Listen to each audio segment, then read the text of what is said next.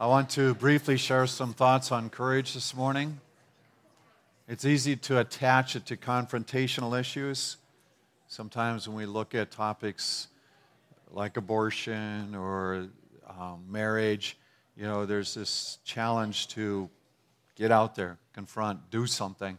And we often associate that with courage, but I think there's a much wider definition that, that is a part of everyday life as well. In fact, when Jesus talks to the paralytic, he says, Take courage, pick up your mat, your sins are, for, or, your sins are forgiven, pick up your mat and walk. You're kind of going, He's laying down. What does courage have to do in this moment? Except that there's a step forward in faith. And uh, oftentimes, if we look at it in contrast with an antonym or the opposite of fear, all of us are confronting fears in our lives on a regular basis, and the call to courage or faith is part of what we do. And sometimes, even courage is the path of boredom. If the pleasures of sin are for a season, or there's an immediate gratification out of sin, sometimes the courageous choice is just saying, I'm going to keep doing what's right, whether I feel anything or not, or whether this thing goes on for a long, long time, or whether things ever change. Sometimes courage is expressed through the ordinary. And so, what I want to do is, is walk through some of the verses associated with it and also the term encouragement, which would be associated as well. When Moses is about to end his, or at the end of his life, and the people of Israel are about to go into Canaan, he makes this declaration to the people, he says, Be strong and courageous. Do not be afraid or tremble at them. For the Lord your God is the one who goes with you. He will not fail or forsake you. The, uh, the thing that stands out to me in this particular passage is that he's saying, You have this choice. You either function in fear or you function in courage, but it's a choice that you're going to be making. And his his point is he says, I want you to participate in courage. One of the things that I was looking at as I was walking through this this week, Moses' direction to Joshua, which you see a similar declaration. He does bring Joshua up in front of the people and says, uh, Be strong and courageous. Later, he commissions Joshua and says, Be strong and courageous. He's repeat, repeating this phrase over, but I want you to note this is the voice of experience speaking to someone who's about to do it, and he's saying, If there's something that I want you to act in or how I want you to behave, he says, I want you to act with courageousness. Isn't it true, like even when you start out with your kids and, and you're trying to get them to walk, and you say, Come on, you can do it? In other words, you can overcome your fear of falling down, you can take that step and there's this encouragement that comes out of that. But the voice of experience says it's worth it. And so when, when we walk through things like this, and there's this fear that threatens to entangle us and weigh us down, the voice of experience regularly from people that have already walked through it says, You can do this. In the Lord, this is a viable option for you. You can go forward in this. And so, if Moses is coming to the end of his life, and one of the most valuable pieces of, of advice that he's handing out is this be strong and courageous. And others who have walked through life are making declarations similarly. It's something to pay attention to. Let's just look quickly at a definition. Let's, let's say it's, it's to be strong, or it's to act and to believe, or it's to take on our fears the Lord, the angel of the Lord appears to Joshua after this declaration by Moses, and he says, Be strong and courageous, be careful to obey. And he links this obedience with courageousness. That if God calls you to something, to follow through with it is an act of faith, but it's also an act of courageousness. So when you and I are, are sitting trying to debate, do I walk in obedience even though it doesn't look like it's going to be any more fun, or it, it could cause confrontation, or it, it, there are certain things attached to it that appear unpleasant, or it's a path of difficulty, what do I do? And regularly, the courageous choice is to take that decision into that level, even though it doesn't have the immediate payoff that we would hope or desire. David, when he's talking to Solomon, David's at the end of his life.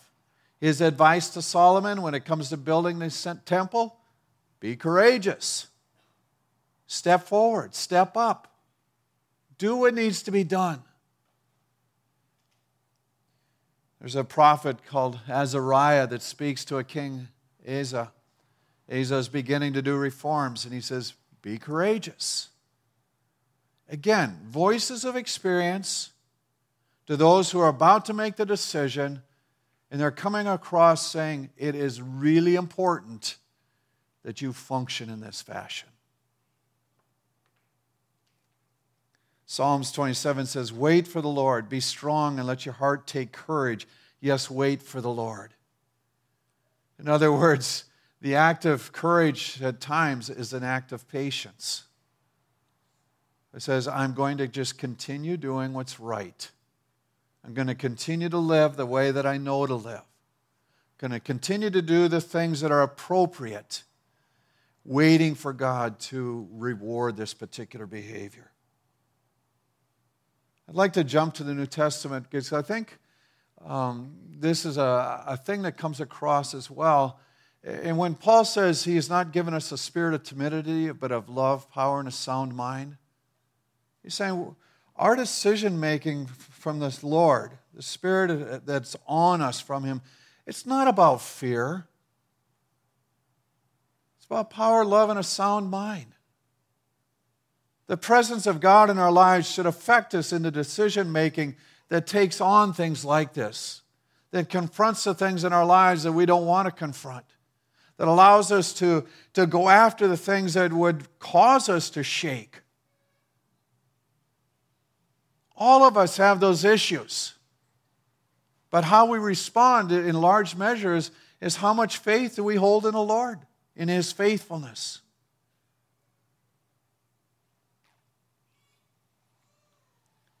Look at the corporate activity involved with this. See to it, brothers, that none of you has a sinful, unbelieving heart that turns away from the living God, but encourage one another daily. In other words, there is a power in us not only to, to make decisions about ourselves, but to go to someone else and says, you need to act courageously here. You need to choose for the Lord. You can do this in God. Isn't it true that encouragement is essentially saying, you have the ability to pull this off? And yet, it's an essential part of our relationship together in the body of Christ that we encourage one another, that we speak courage to each other, that we have that influence that says, I have the power to to affect another's life by speaking life to them. Say, in God, this, this pays off. Let's do this.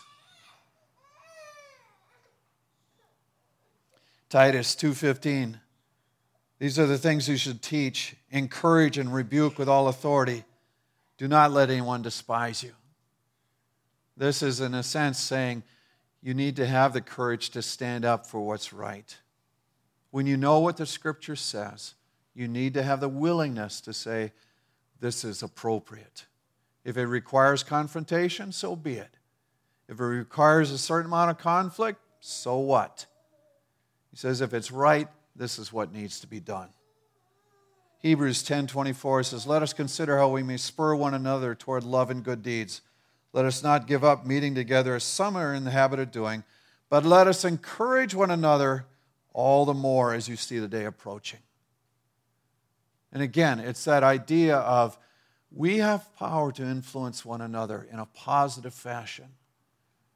And the more that we look around us and say, the day of the Lord is at hand, there are things that we see that says, it appears that the end is near. More and more, there ought to be this word of courage. It says, continue to serve Him wholeheartedly. This is the thing of value. So, quickly, I want to just review this. Courage is a, is a thing of choice. You make a decision. You either respond to fear or you say, I trust God and I'm going to follow through with what He asks. Courage is valued by the experienced. In other words, people that came to the end of life said, This is a value worth hanging on to. This is something worth doing. You know, you want to receive good advice? This is what's thrown out by those who were close to the end. It opposes fear, it has the power to accomplish, it chooses righteousness and patience, it's willing to confront and challenge. God, make us a courageous people. Allow us to walk in that and to be encouragers of one another. Would you stand with me?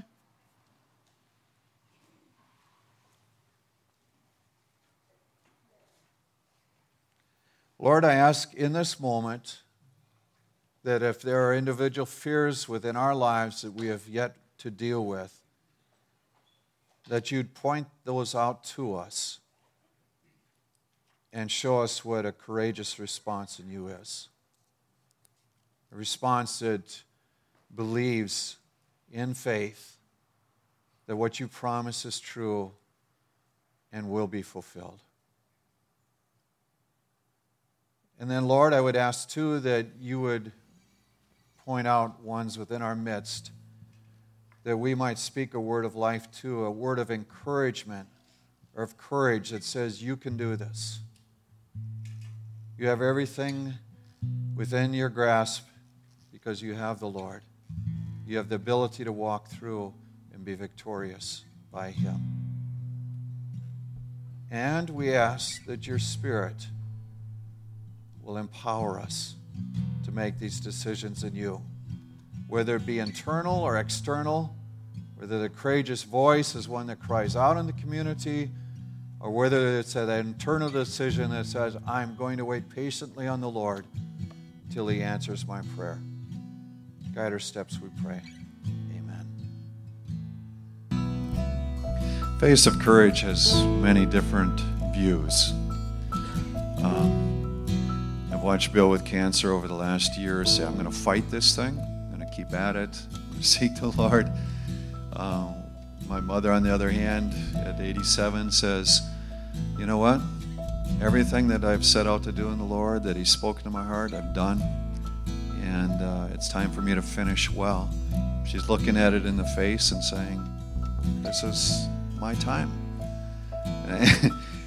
Going to her next door neighbor and leading her to the Lord and saying, Well, you know, I've got cancer. I know your husband's got cancer. Do you know the Lord? That's amazing to me. A sense of peace over her in this moment that to me speaks of courage. Each of us has a different issue, each of us has different opportunities, but we have the same God, and He speaks to each of us, and He allows us to tailor that response in Him as to what's appropriate. For some of you, it's in a sense living with a, almost a boredom in this moment that says, I'm just doing what I'm doing because I know it's the right thing, but I don't know where it's going and I don't know how long it'll last, but I'm going to live this way. For others, it's saying, I've got to confront this fear now and I'm going to be different than it's ever been, but scared to death, I'm still going to do this. But in the Lord, He gives you what you need. Some of you, even as we've talked about abortion this morning, say, I am frightened to ever talk to another believer about this. May God give you courage that your healing might be complete. May your blessing rest on these your people. May they know the fullness of favor that you intend for their lives. May they discover with joy the completeness of your salvation. I ask, Lord, that as each one goes into the community, that you'll give them words of life to speak over others, that their deeds will be fitting with the workings of your kingdom, that you'll enable them with the supernatural. We love you, Lord. Be honored and lifted up, we pray. Amen. Amen. Now, one last, two last announcements. There's a meal downstairs We don't often have them during the summer, but today's the day. So enjoy. Secondly, what remains is open ended worship. If you need to leave, do so. But if there are things to settle in the Lord, I encourage you to stay, get that taken care of. God bless you.